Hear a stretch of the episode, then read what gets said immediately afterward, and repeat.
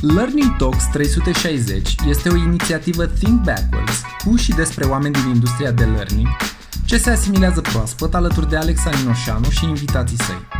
În episodul de astăzi am vorbit cu Lavinia Mehedințu despre social learning și tendința organizațiilor de a se concentra pe know-how-ul intern pe care l-au la dispoziție, despre behavioral science, cum să-ți vinzi ideile ca om de L&D și necesitatea dezvoltării mindset-ului de systems thinking pentru a putea crea ecosisteme sănătoase de învățare. Ne-am uitat și la ce înseamnă identitatea profesională pe care și-o asumă oamenii care se ocupă de L&D în organizații, cum poți face cercetare comportamentală pe bune, importanța reflexiei, cum se traduce ea în comportamente și cum putem concretiza aceste comportamente. Astea toate înainte de a trece la trenduri, când am explorat implicarea L&D-ului în zona de mental health a organizației, valul de diversity and inclusion care vine din afară și care va intra din ce în ce mai puternic pe piața locală, skill-based organizations sau cum facem dezvoltare laterală în baza abilităților transferabile și comercializarea zonei de AI în business to consumer și efectul pe care acesta îl va avea în generarea de conținut și învățare prin aplicații cum ar fi ChatGPT. Salutare dragilor și bine v-am regăsit! Continuăm astăzi conversația despre retrospectiva lui 2022 și trenduri pe care le întrevedem în 2023. Iar invitatul alături de care vom face asta este nimeni alta decât Lavinia Mehedințu, mintea din spatele Offbeat, unul dintre cele mai cunoscute și valoroase resurse de L&D, de pe plaiuri mioritice și nu numai. Offbeat e în primul și în primul rând un newsletter pe care eu îl devorez în fiecare săptămână, dar o să o las pe Lavinia să ne povestească mai multe despre el. Dacă nu ești abonat încă, te încurajez să o faci cât mai repede. Lavinia, bine ai venit și îți mulțumesc tare mult că ai acceptat invitația noastră. Bine te-am găsit și mulțumesc mult pentru invitație. E chiar uh, foarte exciting așa să, să vorbesc cu, cu oricine te ascultă. Uh-huh. Lavinia, pentru aceia dintre noi care nu știu cu cine stau de vorbă, zine două vorbe despre tine și cum a luat naștere toată povestea asta cu Offbeat. Sigur, sigur. Eu am început să uh, mă implic în proiecte de educație în, în primă fază, cam acum 10 ani, făceam uh, proiecte de dezvoltare în carieră pentru studenți într-un, într-un ONG în care eram și cred că a fost prima oară când mi-am dat seama că învățarea poate să fie și altceva decât ce învățasem eu din liceu și, în fine, școala primară, gimnazială și așa mai departe.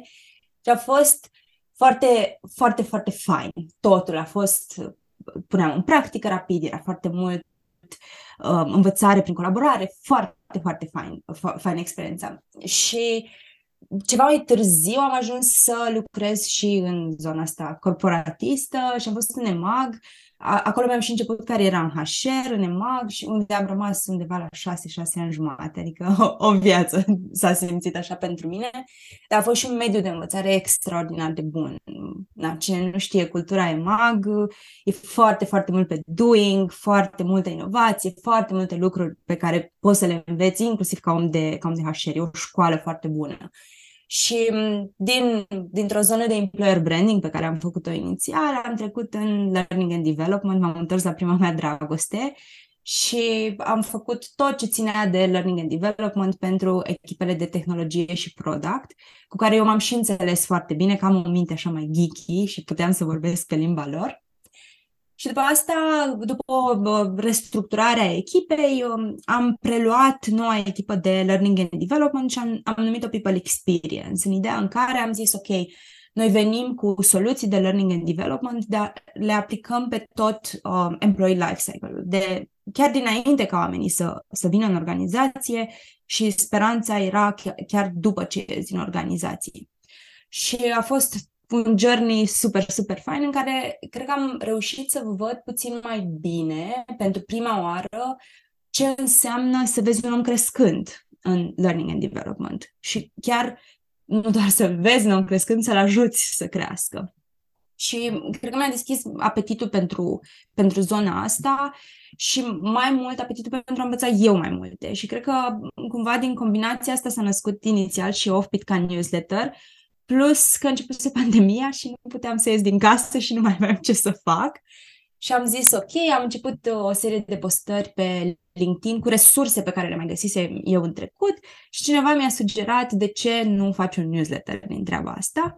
Nu știam în ce mă bag inițial, dar uh, na, acum, aproape trei ani mai târziu, um, newsletterul se trimite în, în fiecare săptămână cu cele mai noi resurse pe care eu le găsesc sau pe care alții mi le sugerează către o populație globală, nu, nu doar către România, ceea ce e, e foarte um, îți deschide așa view către ce se întâmplă și, și în alte părți ale lumii.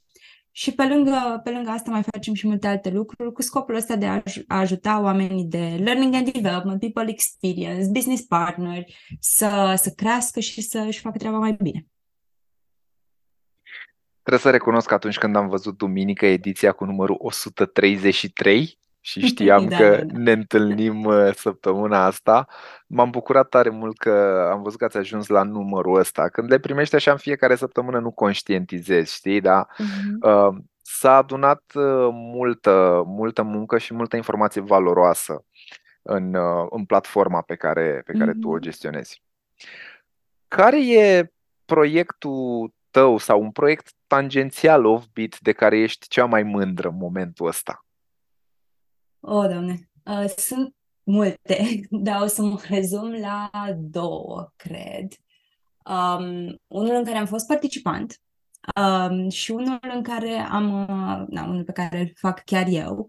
O să încep cu cel în care am fost participant. Acesta e un proiect din EMAG foarte diferit. Uh, scopul lui era să uh, crească succesori uh, pentru roluri senior din organizație.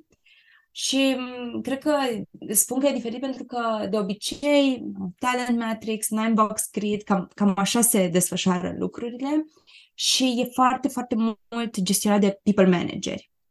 Și la un moment dat, Iulian Stanciu, fostul CEO EMA, pe care eu îl admir foarte mult, a venit cu ideea asta de ce nu îi lăsăm pe oameni să se vândă ei, să învețe să se, să se vândă pentru rolurile astea și noi ulterior îi ajutăm să crească.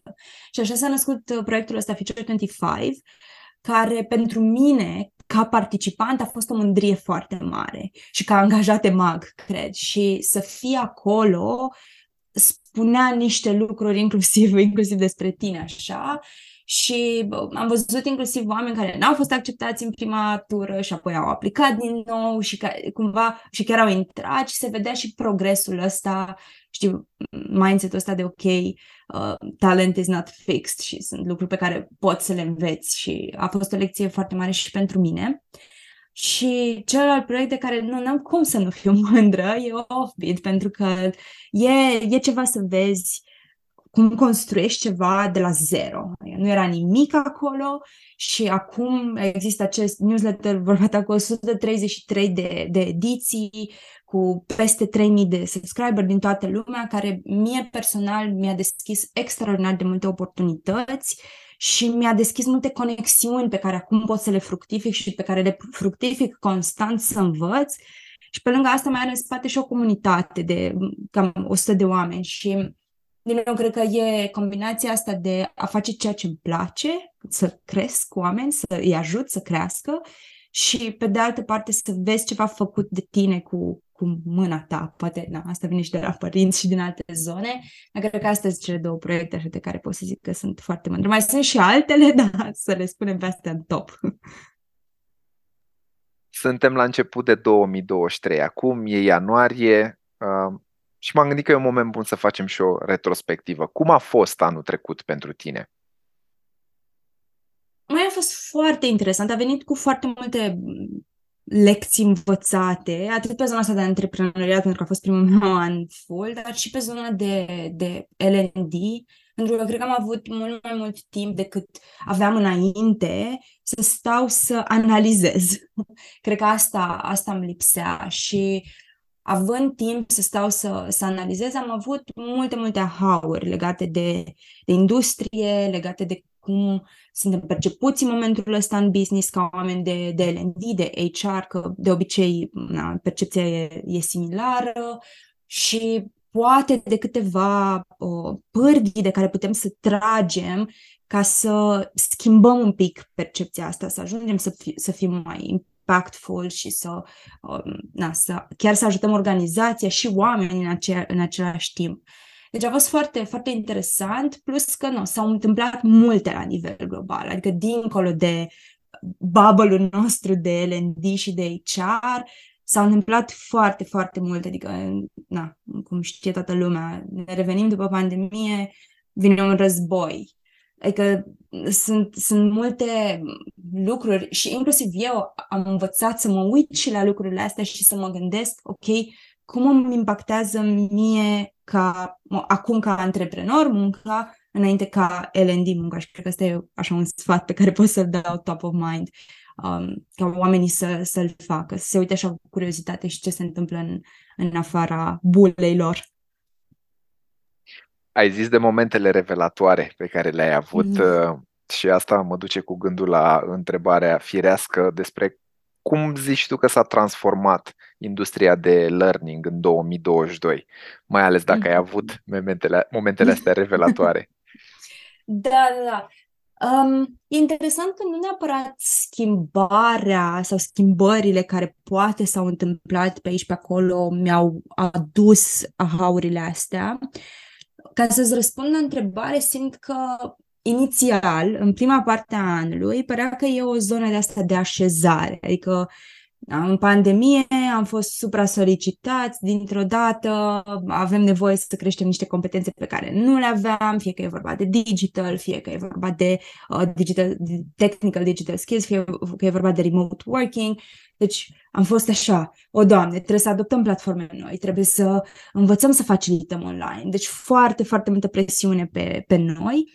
Um, și părea că lucrurile se, se așează, că nu ne mai ducem poate cu atât de multă panică către niște lucruri, ci că începem să le, chiar să le gândim puțin mai, mai în profunzime.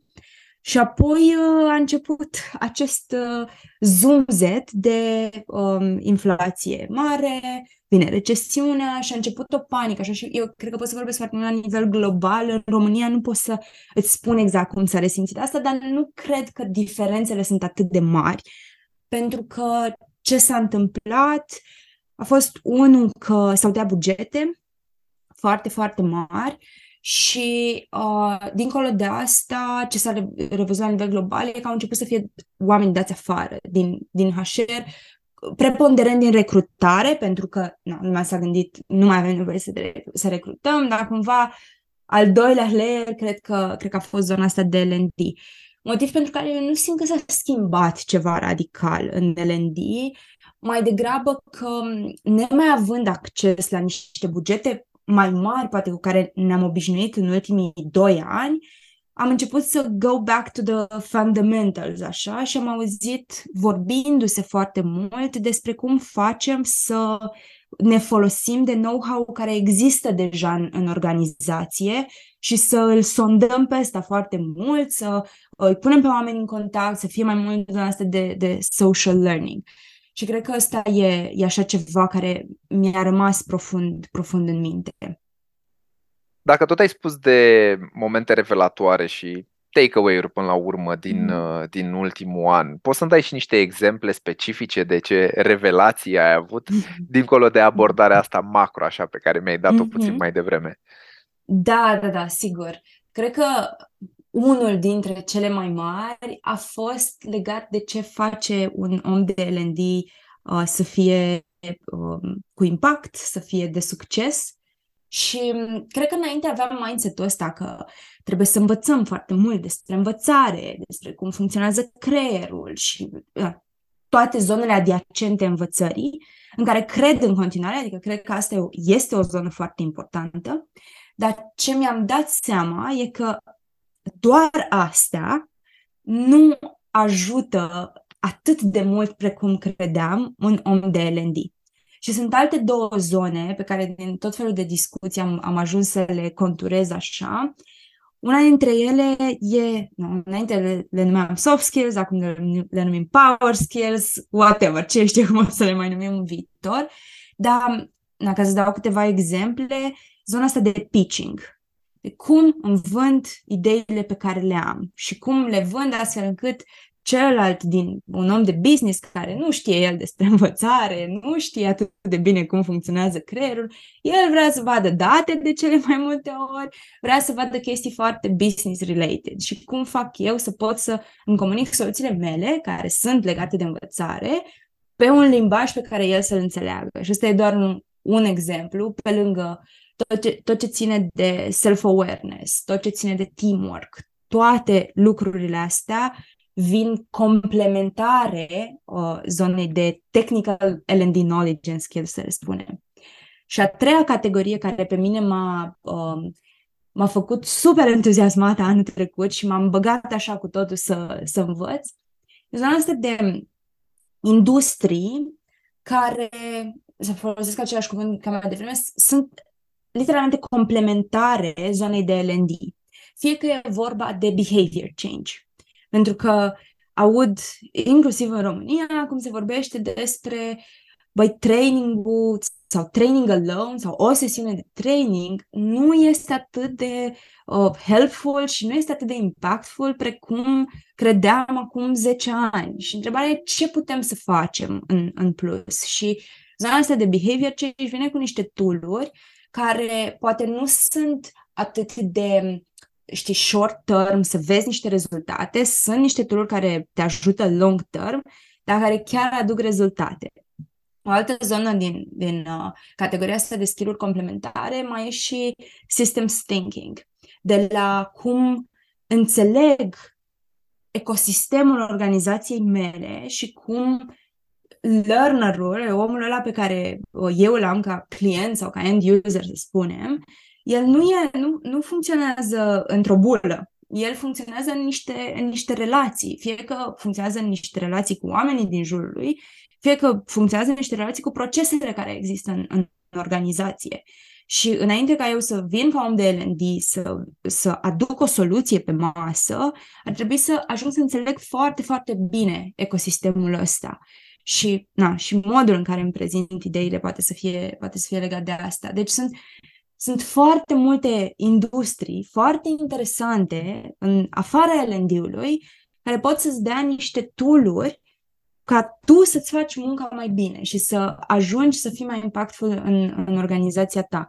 Și legat de aha-ul ăsta, am mai, am mai avut un, un aha legat de identitate, ăsta e așa mai, mai filozofic, să zicem. Uh, legat de uh, identitatea pe care ne asumăm noi și nu o să vorbesc de alte identități personale, care și alea pot să na, fie în tot felul, dar identitatea noastră profesională e L&D, ok? Și ce aud foarte mult vorbindu-se despre sunt pasionat de învățare, which is nice, dar în același timp aud și sunt pasionat să-i ajut pe oameni să crească.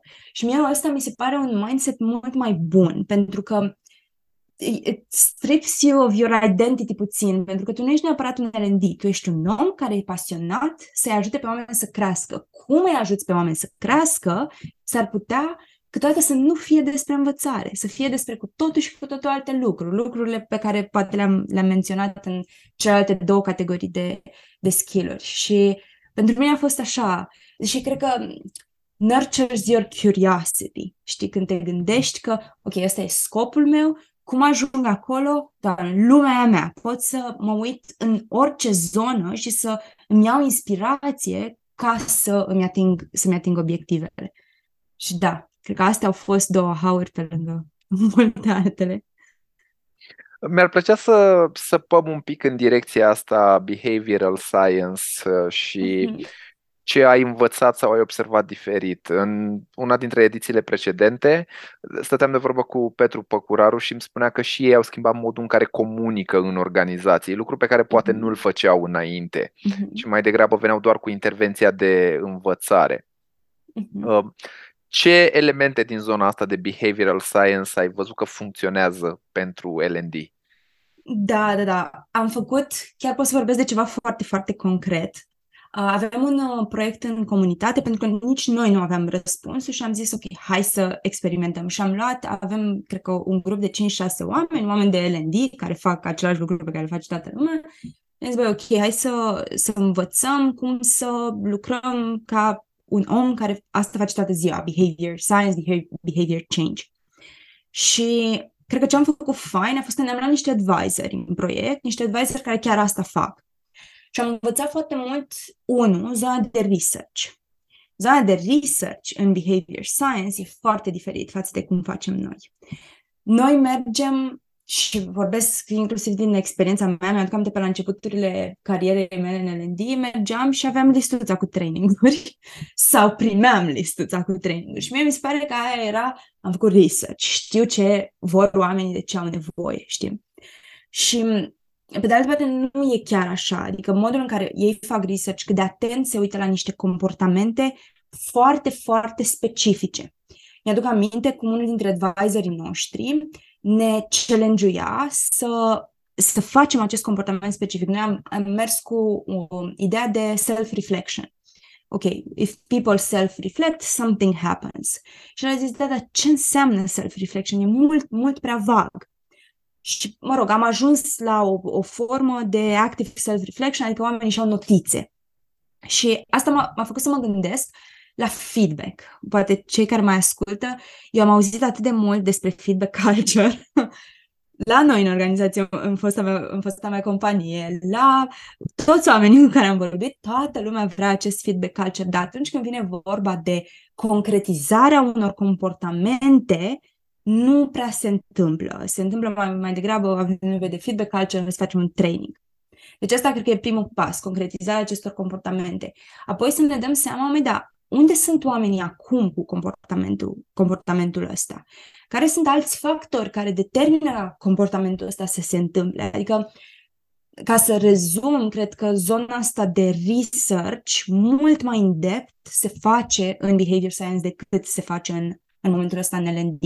Și apoi, cred că o altă diferență e cum, cum te uiți la modul în care testezi efectiv intervențiile pe care tu le ai. La noi, it's one and done usually, adică ai vii, faci trainingul, s-a întâmplat și măsori cu metrici de ăștia pe care mm, eu îi numesc pentru că am copiat de undeva termenul vanity metrics.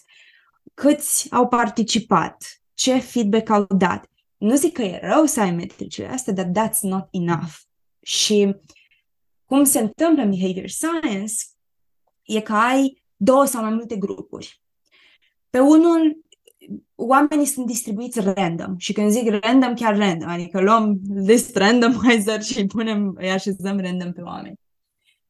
Unul dintre grupuri, nu facem nimic cu el. Nu-l atingem în niciun fel.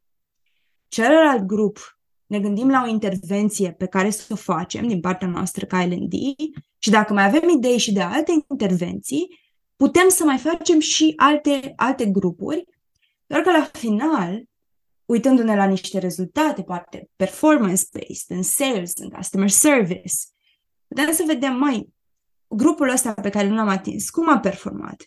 Grupurile astea în care noi am avut diverse intervenții, cum au performat? Există vreo diferență între grupurile în care am avut intervenții? Există diferențe de performanță? E una dintre soluții mai bune decât cealaltă? Mă rog, în marketing se numește A-B testing, pentru uh, behavior scientist se numește randomized control groups. Și asta e tot așa o, o chestie foarte faină pe care am învățat-o și în final zona asta de iterare, ok, s-ar putea să nu-ți dai seama din prima care e intervenția care funcționează cel mai bine și trebuie să lucrezi iterativ. Dar asta presupune long-term thinking, știi? Ceea ce de obicei și nu, nu dau vina pe noi, um, în L&D nu prea avem ocazia să facem, pentru că ven, na, stakeholderii noștri vin, vreau și eu un training de feedback. Deci cred că astea sunt lucrurile pe care, pe care le-am învățat, așa, testând cu, cu echipa de lucru diverse, diverse subiecte. Exact cum zicea, e foarte diferit de, de ce se întâmplă, unde oamenii de L&D sunt nevoiți să fie un pic Nostradamus așa și să întrevadă care e intervenția perfectă pentru populația asta Mhm. aplicăm intervenția și după aia evident că începem să căutăm vanity metrics, lucrurile care au mhm. mers și să spunem uite ce bine a mers proiectul. Uh, nu sunt foarte mulți care au răbdare să experimenteze mhm. cu adevărat și să facă un studiu de ăsta double blind cu grup da. de control cu toate cele. Uh, da, da. Încep să-i puțin mai devreme să menționezi uh, că na, ne-am revenit după pandemie, după aia a început conflictul din Ucraina, inflația e în creștere, presiune pe rezultate, performanță și costuri. Cum impactează lucrurile astea industria de învățare și cum arată ea pe, după o perioadă atât de solicitantă pentru business-uri? Pentru că au fost mm-hmm. ultimii trei ani iși o perioadă foarte solicitantă. Mm-hmm. Mai se întâmplă o chestie și s-ar putea să-mi iau foarte multe roșii pentru, pentru asta. Se întâmplă o chestie care mi, mi se pare că nu e atât de rea pentru L&D și anume că se taie bugete. Și zic că nu e atât de rea pentru că atunci când nu ai bugete atât de mari, începi să fii un pic mai creativ. Atunci când ai bugete, de obicei, știi, prima soluție, de cele mai multe ori, nu vreau să generalizez, dar de cele mai multe ori aducem un trainer, știi? Când nu ai la dispoziție bugetele astea, problemele încă există, deci tu trebuie să faci ceva. Și cred că ce a început să se întâmple, menționam și mai devreme, zona asta de social learning. A început să fie discutată din ce în ce mai mult, în tot felul de forme. Fie că auzim de un program de mentorat, fie că auzim de uh, comunități de practică, de, uh, nu știu, job shadowing, că toate astea sunt, de fapt, o formă de social learning. Și, din nou, pentru că nu avem bugete, trebuie să ne întoarcem și noi puțin acasă, la back to the fundamentals. Și să folosim resursele pe care le avem la dispoziție, adică knowledge pe care oamenii îl, îl au deja, să îl transmitem cât mai mult în, în toată organizația. Și eu zic că nu e rău asta, din două motive. Unul, pentru că, din nou, trainingul nu e întotdeauna cea mai bună soluție. Și doi, dacă ne uităm la cum am învățat noi, ca oameni, în istoria noastră și cum am crescut, e foarte mult prin social learning. Învățăm de la alții foarte mult. Când nu exista internet, când nu existau toate astea, te duceai acolo, făceai un apprenticeship, cum, cum se numea înainte, și învățai, învățai de la celălalt cum, cum să-ți faci treaba. Și cred că e un, e un semn foarte bun și cred că e ceva care sper acum, bugetele fiind mai mici, să se întâmple mai mult și lumea să-și dea seama cât de valoros e și să keep on doing it. Deci cred că asta e cea mai mare o schimbare pe care, pe care o văd. Dar, nu, sunt și altele pentru că literalmente au început să apară și alte, alte trenduri și lucruri în care ne simt că ne prindem așa cu, cu ghearele doar pentru că toată lumea vorbește, vorbește despre ele. Dar legat de de pandemie și de cum, cum am fost supra-solicitați și cum ne așezăm acum, mi se pare că e, e mult, mult despre asta, despre social learning. Cum se pupă social learning-ul cu trendul care a crescut foarte mult în pandemie de a merge către soluții digitale? Mm-hmm. Întrebarea e how do you, cum faci social learning în digital? Cred că asta e e, știi, e un challenge, nu e că și în digital tot cu oameni interacționezi. Singura problemă pe care o văd aici e că oamenii sunt mult mai puțin dispuși să își petreacă timp în fața uh, laptopurilor um, în afara muncii de zi cu zi, doar pentru că ești atât de obosit și m-am simțit-o și eu. Câteodată vreau doar să închid laptopul, nu mai vreau să-l văd. Cred că ăsta e challenge-ul cel mai mare. Dar în rest, e mult, mult despre, ok, facilitare digitală, uh, despre, ok, trebuie să facem un program de mentorat și trebuie să ne dăm seama cum merge, pentru că noi nu mai suntem acolo, nici nu mai vedem, nu mai știm nimic din ce se întâmplă, întâmplă cu oamenii și trebuie să învățăm să, să ne uităm la niște metrici ca să ne prindem cum funcționează lucrurile. Um, ce altceva ar mai fi? Și mai e o chestie foarte mult să te uiți la tool care te ajută. Apropo de, de digital, sunt, poate sunt eu fană prea mare, dar tool gen Miro, în care poți să faci o nebunie de lucruri, să facilitezi interacțiunea între oameni um, și alte tool adiacente. Cred că asta, asta mai e un, un trend exciting, dacă mă întreb pe mine dacă adoptăm tool alea într-un mod în care au sens pentru noi. Cred că, apropo de pandemie, cred că asta s-a întâmplat la început era atât de multă panică încât nu te mai gândeai cum are sens acest tool pe care eu îl cumpăr pentru ecosistemul în care mă regăsesc. Era doar hai să-l cumpărăm că avem nevoie de el. cred că ulterior, precum trecând timpul și întorcându-ne un pic la un ritm mai normal, lumea a început să se întrebe lucrurile astea și să discard foarte multe din, din nebuniile pe care poate inițial le, le cumpăraseră. Dacă tot ai menționat zona asta de digital, un lucru pe care eu l-am observat e și o supraîncărcare a platformelor pe, fie, pe care fiecare organizație le folosește cu content peste content, peste content, peste content. De multe ori contentul e relevant, e valoros, dar e atât de mult încât e foarte greu să ajungi la lucrurile de care ai uh-huh. cu adevărat nevoie. Puține platforme permițându-ți, puține LMS-uri permițându-ți să faci asta cu ușurință uh-huh. și într-un mod care e și user-friendly. Da, 100%. Poți să... E na, information overload. Adică e clar. Știi și ca LND, apropo de a ne uita puțin mai departe de bula noastră, ce cred că trebuie să ne dăm seama e că noi facem design pentru niște oameni. Orice design facem, că e digital, că e o platformă, whatever, facem pentru niște oameni. Nu sunt niște roboței angajați în companie care fac celălalt lucru toată ziua. Niște oameni care, pe lângă informațiile pe care le au la muncă, sunt bombardați literalmente de informații de toate felurile. Fie că vorbim de informații din viața personală, fie că vorbim de informații din întreaga lume. Și apoi se mai adaugă și informația de care au nevoie la, la job. Și acum e foarte interesant că ai menționat asta. Un amic de-al meu, uh, poate tu știi sau poate cine mai ascultă știe că era destul de renumit într-un timp în HR, Bulen Doggy, a făcut un mini-experiment foarte interesant. A căutat un termen, o product strategy era pentru el, pe Google, ca să vadă de curiozitate câte din rezultatele pe care Google îi le dă sunt relevante. Și s-a uitat, a făcut o nebunie de asta, nu știu, s-a uitat la vreo 100 de rezultate în primele nu știu câte pagini, nu mai poate să facă asta, și a a categorisit cumva diversele o, resurse pe care le primea și și-a dat seama, poate zic prostii, ceva 10% din resursele, din 100 de resurse, erau pe bune relevante. Și acum, întrebarea e, știi că nu, nu toată lumea are ochiul format să-și dea seama ce resurse sunt bune.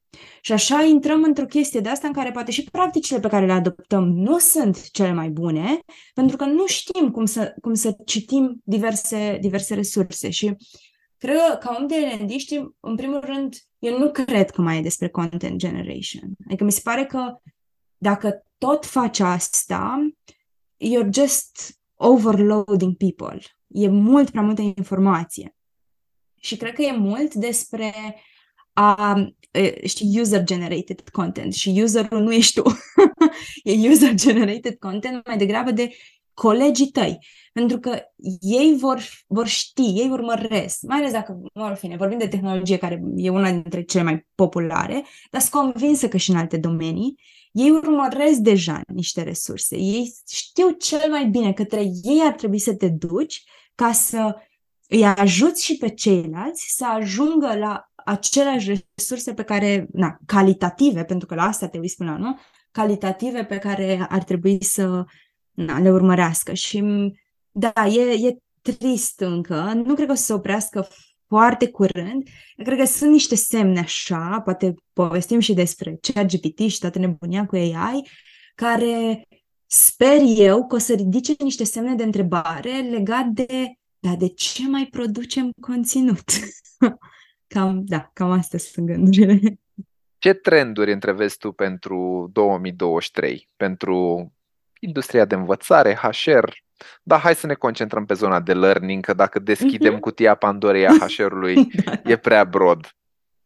Da, da, da. Pentru, pentru L&D. Mai e greu, o să fie un an greu. Asta e ceea ce întrevăd. Ți-am zis pentru că momentan nu știm ce urmează. Din punct de vedere economic, încă e foarte, foarte multă incertitudine și nu mă aștept ca incertitudinea asta să, să se așeze poate în a doua jumătate a anului. Și poate atunci o să, o să mai vedem niște lucruri întâmplându-se. Dar în prima jumătate a anului cred că o să fie atât de mult despre unul, multă lume care încă și-a, na, și-a pierdut jobul, încă și caută roluri și piața e acum, evident, extraordinar de competitivă, demandul e foarte mic, supply e foarte, foarte mare de oameni de L&D, dar dacă ar fi să, dacă în a doua jumătate a anului s-ar întâmpla niște lucruri bune, cred că ce am observat e o, o discuție foarte aprinsă despre zona asta de mental health. Pentru că am ieșit din pandemie, puțin nu știam ce e cu noi. Mă rog, am ieșit. Încă n-am ieșit în totalitate, dar ne-am revenit, să zicem, din pandemie. Fix cu sentimentul ăsta. Ce e cu noi? S-a întâmplat ceva atât de mare. Unii au început să se gândească e jobul ăsta cel pe care îl vreau. Au început să-și dea demisia. Adică a fost a fost un pic de răstălmăcire, așa, din, din punct de vedere, de vedere mental health. Și pentru organizațiile care au fost norocoase să, cele digitale în principiu, să activeze și să aibă market foarte, foarte, foarte bun, ne ducem pe partea cealaltă legată de burnout, adică oamenii au fost supra-solicitați. Și din păcate, cred că în România nu-mi dau seama încă cât de mult se vorbește despre asta. Cred că e așa o teamă să se vorbească despre asta, dar cred că o să vină. Adică cred că o să vină o discuție de asta mai profundă despre cum rămânem sănătoși la cap în general și mai ales dacă avem niște, dacă avem niște evenimente care na, ne impactează atât de tare. Și nu, întrebarea e cum noi ca L&D o să fim acolo să oferim niște ajutor și din punctul ăsta de vedere. Pentru că dacă te uiți în general, cam ce roluri din HR s-ar putea ocupa de asta, cel puțin la noi. Ok, s-ar putea să fie aruncat în zona de benefits, dar în același timp văd uh, L&D-ul având o, o, un impact foarte mare. Um, deci asta ar fi una. O a doua conversație pe care la fel o, o întrevăd global și care tot în, în, um, în toolbox-ul L&D-ului o să pice e zona asta de diversity and inclusion. Din nou, foarte puțin la noi încă, dar în, în afară e o nebunie. Adică dacă cineva urmărește, e o nebunie ce s-a întâmplat în ultimii ani și pentru că, din nou, nu prea, momentan nu e un rol format, deși întrevăd un rol format pe zona asta de diversity and inclusion, dar încă nu suntem acolo, nici la nivel global, așa că cine să ia responsabilitatea asta, o aruncăm și pe asta la ND, că pare că e tot behavior, pare că e tot învățare, ok, se ocupă ND-ul. Deci asta cred că ar mai fi. Um, și ceva, din nou, care e, e foarte greu să, să spun trenduri pentru 2023, cred că sunt, uh, sunt mai degrabă trenduri long term care încep să se formeze așa în 2023. O altă discuție pe care o aud foarte mult e legată de faptul că știi, ne uităm ca organizații, mai ales în perioadele noastre bune, la retenție. Vrem să, să, ca oamenii să rămână cu noi. Și na, retenția a scăzut mult, adică față de mei care încă au joburile pe care le aveau la 20 de ani, nu ai cazul în, în generația noastră. Și până acum re- retenția ca tool se folosea uh, de asta de career development și mai ales creșterea în sus. Fie că vorbim de creștere în sus pentru, pe un rol de people management, fie că vorbim către un rol mai senior din whatever, career path-ul pe care oamenii îl aveau. Acum, ce observ că se întâmplă e că oamenii vor să migreze și în stânga și în dreapta. Și își dau seama că le place să migreze și în stânga și în dreapta și că au skill-uri. Sunt foarte multe skill-uri transversale. Cred că înainte era era acest mindset de, ok, dacă sunt om de L&D, de exemplu, nu pot să fac altceva decât L&D. Realitatea e că dacă te uiți la skillurile pe care le ai, o să-ți dai seama că s-ar putea să migrezi și către alte zone. Eu nu zic o să le faci bine din prima, că nu cred că e vorba despre asta, dacă poți să faci și rolurile respective. Așa că se pune problema de cum vor face organizațiile asta și se discută foarte mult despre acest skill-based organization, în care te uiți mai puțin la joburile oameni, oamenilor, poate, și te uiți mult, mult mai mult la skillurile pe care le, pe care le au ei și îi poziționezi în diverse proiecte în funcție de asta. Și da, e un trend fascinant, încă nu, Deloitte vorbește foarte mult despre asta, dacă um, Deloitte și McKinsey în principiu, dacă cineva e interesat să, să citească, dar uh, suntem cu siguranță departe de, de asta, dar pare că discuțiile încep să, să fie din ce în ce mai, uh, mai aprinse. Deci cred că asta e așa, top of mind. Și ChatGPT. ChatGPT și AI, care cred că... Ideea e că AI a fost... e de mult cu noi, dar cred că ce s-a întâmplat cu ChatGPT e că um, și o, cred că un pic de context ar, ar fi bun. ChatGPT este acest tool um, dezvoltat și lansat la finalul lui 2022 de o echipă de research OpenAI care face tot felul de tool de, de AI. Și ce face el, de fapt, este că agregă această multitudine de informații de pe internet și îți dă niște răspunsuri la întrebări pe care tu le ai. Și, într-adevăr, e scary. Mi-am mi timp când am intrat prima oară și eram, oh, Doamne, de ce am memorat vreodată toate lucrurile astea? Bun, și se întâmplă peste ChatGPT, ce, ce vreau să spun de fapt e că ce s-a întâmplat e că s-a comercializat într-un fel.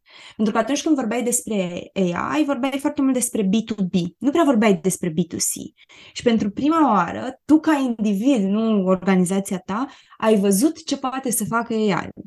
Și cred că asta se întâmplă din nou din, și pe, pe alte paliere. Image generation, sound generation, adică începe să se producă conținut care nu e produs de noi. Și din nou, ca să mă întorc puțin la, la ce spuneam mai devreme, la, la content creation, cred că, ok, nu cred că în anul viitor, cred că suntem prea la început să înțelegem ce înseamnă de fapt AI, dar cred că în următorii ani toată zona de generare de conținut o să aibă un șoc major adoptând tot felul de, de tool-uri. Am vorbit mult. Foarte bine. Uh, ai menționat uh, ChatGPT, uh, ChatGPT și trebuie să-ți povestesc de prima mea experiență cu el, mă rog, a mea indirect. Uh, asta iarnă, în decembrie, asta iarnă, încă iarnă. Prin decembrie am participat la un uh, eveniment din ăsta de echipă al unuia dintre uh, clienții mei și uh, au făcut un hackathon foarte drăguț tot evenimentul și la un moment dat aveau niște teme pe care voiau să le propună în hackathon ca subiecte pe care fiecare echipă să lucreze. Apoi unul dintre uh, membrii echipei a zis, băi, asta e un pic, să vedem ce sugestii ne dă ChatGPT pentru, pentru teme de hackathon. Toate sugestiile pe care le-a dat au fost mult mai bune decât orice gândisem noi în prealabil. Și ăla a fost momentul de mindfuck în care am zis, bă, it's happening. Mm-hmm. I know. Eu am căutat foarte multe chestii de L&D, trebuie să recunosc, m-am dus. E interesant că am făcut asta. Cred că o, o altă realizare pe care am avut-o, dar nu am foarte puțină experiență cu AI, deci nu, poate nu mă la 100% în seamă legat de asta. Um, ce mi-am dat seama e că pentru un domeniu care are nevoie de o schimbare profundă, dacă stai să te gândești, ChatGPT agregă informația care există deja. Și inclusiv eu căutând, nu știu, metrici de rând, evident, am întrebat și cele mai dificile întrebări pe care le punem to- cu toții, mi-am dat seama că primeam totuși tot răspunsurile astea clasice, știi, care, care eu recunosc că m-am săturat un pic. Deci, trebuie să e, e fain că avem tool ăsta și probabil o să avem din ce în ce mai multe tool de genul ăsta la dispoziție, dar trebuie să nu uităm de fix de asta, că el agregă niște informații, sumarizează niște informații din ce are deja disponibil. Dar dacă tu vrei să, să schimbi ceva, trebuie să, să ai și ochelarii ăștia puși ca să nu... Um, take it with a grain of salt. cam, cam asta e. Unde vezi cele mai pregnante nevoi de dezvoltare? Pe ce zone de competență în 2023? Ce o să ne doară cel mai tare, cu alte cuvinte? Um, pe noi ca L&D? Uh, hai să ne uităm din ambele perspective, și pe noi ca okay. L&D și din perspectiva organizațională. Ok, hai că fac un switch, vorbesc de organizațional mai întâi. Um, cred că ce o să ne doară destul de tare e tot zona asta de power skills. Adică, cred că lumea asta cam obișnuit să învețe chestii tehnice, fie de pe internet, fie de la colegi. Așa că rămâne zona asta de, ok, să le spunem soft skills, de tot ce ține de leadership. Și nu spun doar neapărat leadership pentru people manager, spun leadership și pentru, pentru noi, ca oameni. tot ce ține de self, self-awareness, teamwork, critical thinking. Cred că toate skill-urile astea vor deveni din ce în ce mai relevante pe măsură ce se întâmplă niște automatizări. Cred că, din nou, încă nu ne prindem noi, am început să avem conversațiile, dar e, e clar că na, când un robot îți face treaba, întrebarea e eu cam ce mai fac. Și tulurile astea cu care venim noi, skill-urile astea cu care venim noi, care sunt momentan destul de, replica, de greu de replicat de un, de un robot, vor deveni din ce în ce mai, mai importante. Și astea de, cred că, din nou, McKenzie are un articol super, super fain despre um, the, the future skills of the global citizens. Deci nu vorbim doar de organizații, vorbim de, chiar, literalmente despre oricine. Uh, și le are categorizate ceva de genul ăsta în uh, self-awareness, în uh, um, working with people, în uh, critical thinking și în data and literacy. Și ce aș mai adăuga, deși din nou e atât de incert ce o să se întâmple cu economia, dar cred că sus- sustainability, sustenabilitate, o să devină um, un proiect din ce în ce mai pregnant și mai vizibil în, în organizații. În primul rând pentru că sunt, sunt niște obiective de la Uniunea Europeană pe care trebuie să, pe care trebuie să le îndeplinim ca țări și, na, și uh, orice companie dintr-o țară trebuie să, să adere într-un fel sau altul la, la obiectivele astea, plus că și noi ca consumers o să începem să ne uităm din ce în ce mai mult, o să ne pese poate mai mult de, uh, de companii care se implică în uh, și au, au produse sustenabile. Și la fel, întrebarea e de unde o apuci? Ce înseamnă sustenabilitate? De ce a apărut trendul ăsta? Climate change. Ce înseamnă climate change? Niște date concrete pe care să te uiți. Adică vor fi foarte, foarte multe nevoi de învățare pe zona asta de, de sustenabilitate, pe lângă ce menționam mai devreme. Data literacy, zona asta de critical thinking, teamwork și self-awareness. Și îmi dau seama că mi-e foarte greu să mă rezum la un, la un an, pentru că mi se pare foarte greu să se întâmple ceva major într-un an, ca să, să-ți dau și explicația. Și pe, pe zona de L&D, mai din păcate chiar um, vorbeam cu foarte mulți oameni despre cât de repede se schimbă L&D-ul și cât de repede se schimbă HR-ul în general și ne dăm seama că, din păcate, nu foarte repede. Adică schimbarea în L&D, nu știu. Vorbim despre traininguri, la fel cum vorbeam acum 20 de ani. Am vorbit cu oameni care sunt de 35 de ani în industrie, care, care spuneau, făceam prezentări acum 35 de ani, care încă sunt foarte relevante în ziua de azi. Deci, um, ce schimbări mi-ar plăcea mie să observ mai mult și sunt foarte legate și foarte mult legate și de trendurile de, despre care vorbeam mai devreme. Mi-ar plăcea să văd o aplicare mai mare spre social learning, deși știi, cred că e o temere acolo, că social learning presupune că tu nu mai ești acolo. Și atunci tu ce faci, știi? Dar dacă, dacă ne uităm la un tool care chiar e powerful, chiar e, îi ajută pe oameni, pentru mine și tot, tot research pe care l-am făcut, clar social learning e unul dintre ele și poate nu mai ești tu fizic prezent acolo sau pe Zoom prezent acolo, dar clar sunt niște lucruri pe care poți să le faci ca să facilitezi, să creezi ecosistemul ăsta de, de învățare colaborativă și pe lângă asta, eu sper să învățăm puțin mai multe despre business. și cred că același lucru ți l-aș fi spus și acum patru ani din nou. Dar e, trebuie să învățăm să fim puțin mai relevanți, adică e e clar, e o temere, întotdeauna s-a discutat. De când am intrat eu în LND să discutam, băi, nu ne bagă în seamă, nu suntem, um, exec- executăm doar, vin doar cu soluții la noi, nu vin cu probleme.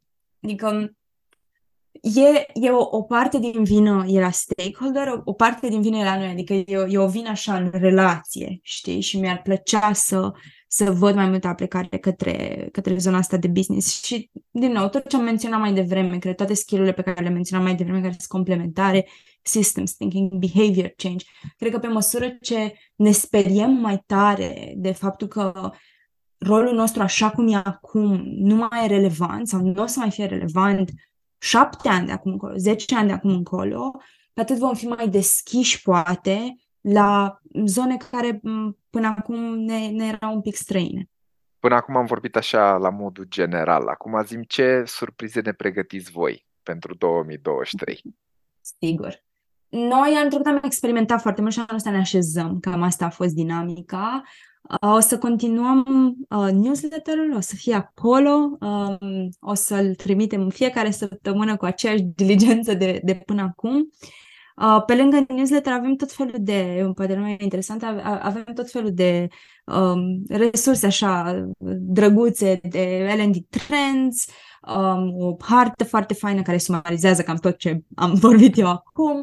Um, avem o resursă cu um, cărți um, o resursă interesantă cu niște cărți din R&D recomandate de oameni, adică e crowdsourced cumva lista și e, e destul de faină și o să lansăm curând. Și pe lângă toate, toate resursele pe care le, le oferim gratuit, inclusiv avem o platformă, că spuneai și tu mai devreme că avem 133 de, de ediții de newsletter, realitatea e că se pierd multe din resurse, n-ai cum, adică și dacă ai văzut o resursă în, nu știu, ediția 50, nu îți mai aduci tu aminte unde era, nici ediția nu-ți mai aduce aminte, Așa că ce, ce am făcut uh, a fost că am strâns toate resursele într-o platformă care e gratuită pentru, pentru oricine, oricine poate să intre și funcționează bă, foarte Pinterest-like, adică poți să-ți faci playlist-uri, poți să urmărești oameni, poți să, adică e foarte, tot așa, un pic mai colaborativă și um, încearcă să scape puțin de information overload, adică avem doar resurse despre care am primit feedback că sunt foarte, foarte faine sau recomandate de oameni în care avem încredere. Și pe lângă asta, noi avem produsul nostru paid care e membership în care și noi cu social learning, știi, cam asta, cam asta facem. Um, avem tot felul de evenimente care s-au stabilit, s-au stabilizat un pic mai mult față de cum erau anul trecut. Um, programul de mentorat pe care, pe care l-am avut anul trecut îl, îl schimbăm un pic și îl aducem ca parte din, din membership. Uh, și o să continuăm cu ceva ce am început anul trecut și ne-am dat seama că a mers extraordinar de bine. Grupurile astea de învățare mici, care uh, se întâlnesc recurent și uh, pur și simplu se ajută unii pe alții real-time cu tot felul de challenge pe care, pe care le au. Deci asta o să fie focusul nostru și mai avem ceva in, in store, dar uh, poate în a doua jumătate a anului o să, o să vorbim și despre, despre asta. E prea devreme acum să menționăm, am Un înțeles. pic prea devreme, da. Să-mi și două, trei sfaturi pentru ascultătorii noștri pentru 2023. Știm că sfaturile nesolicitate sunt cele mai proaste, dar cu toate astea noi le cerem, așa că sunt solicitate. E, e bună asta. Um, sfaturi. Mai cred că din nou, mă întorc la multe dintre lucrurile pe care deja le-am zis. Una dintre ele e să te întrebi așa, dacă eu nu mi-aș spune că sunt om de L&D și mi-aș spune că sunt om care vrea să-i ajute pe oameni, oameni să crească, cine altcineva ar putea să te inspire în cum îi ajută pe oameni să crească? Nu știu, poți să te uiți la coach de, fo- de fotbal, poți să te uiți în, nu știu, în tot felul de industrie la care nu te-ai gândit până acum și să-ți lași un pic curiozitatea, chiar să te ducă oriunde fără, fără să ai un scop de a obține ceva foarte short term din asta, ci mai degrabă du-te, gândurilor să se așeze ele, du-te și explorează. Cred că ăsta e unul dintre, unul dintre sfaturi. Al doilea, cred că ar fi Uh, um, cred că toată lumea din L&D primește, are stakeholder care vine cu un cu acest uh, uh, request de training. și mm, cred că sfatul meu ar fi să nu să, nu să zici nu. Nu cred că asta e, asta e cea mai bună opțiune, ci tot așa să fii curios, să întreb da, de ce? să întreb da, de ce până când nu mai poți, până când înțelegi exact unde e, unde e problema oricât de greu e, e foarte greu să faci asta, mai ales dacă ești la început. Mă, mă vedeam și pe mine, la început abia comunicam, scoteam două cuvinte cu un stakeholder senior cu care mă întâlneam, dar împinge-te puțin să faci asta, pentru că deși la început o să fie mai greu, oamenii vor fi mai puțin receptivi, cred că e și o modalitate de a câștiga respect în, în business, să nu mai spunem da chiar, chiar la orice. Um, și al treilea lucru e legat de reflection. Um, pentru că o altă lecție uite, pe care nu am menționat-o până, până acum și pentru mine individual, dar și pentru comunitate, și sunt cam un LND al comunității, să spunem, a fost că există foarte, foarte mult knowledge. Și eu am acumulat, am citit mult, am vorbit cu mulți oameni și cumva tendința era tot să mă duc pentru mai mult, să mă duc pentru mai mult, pentru mai mult, până când mi-am dat seama că poate o idee mai bună ar fi să mă opresc să mă opresc și să încerc să-mi dau seama ce știu deja, ce momente de aha am avut deja. Și cred că e ceva care, din nou, ți se aplică și ție ca LND, dar care se poate aplica și echipelor pentru care lucrezi și indivizilor cu care, cu care interacționezi, să încerci să pună puțin stop sau să facilitezi tu acest stop în care se gândesc la ce știu deja, că sunt atâtea lucruri valoroase pe care nu apucăm să le folosim sau de, care, de care nu apucăm să ne dăm seama pentru că nu ne oprim niciodată. Și am găsit un quote dintr-un serial foarte random. Era un tip care zicea We gained knowledge faster than we gained wisdom.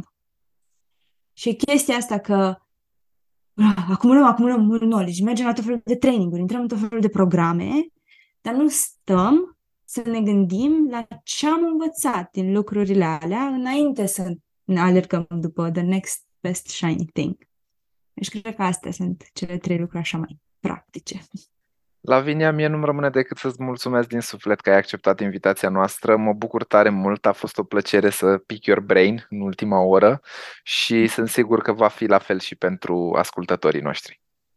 Mai mulțumesc mult, mult, mult de tot că m-ai invitat. Acum o să fiu și eu curioasă să văd ce mai are și altă lume de zis, că știu că mai ai, mai ai în plan și, și alți invitați. sper că a fost util Uh, ce am zis și dacă oricine are orice întrebare sau vrea să mă contrazică sau vrea să-mi aducă o perspectivă nouă, um, LinkedIn-ul meu e acolo, sunt tot timpul deschis. Dacă e ceva ce am învățat e să nu mai țin atât cu, de tare cu dinții de, de opiniile mele, deci uh, cu mare, cu mare drag mă, mă conectez cu oricine. Acesta a fost episodul de astăzi al Learning Talks 360. Îți mulțumim că ne asculti și te invit să urmărești Think Backwards pe rețelele sociale pentru mai multe informații despre learning și noi proiecte și inițiative. Așteptăm întrebările și sugestiile tale la Learning Talks 360 around thinkbackwards.ro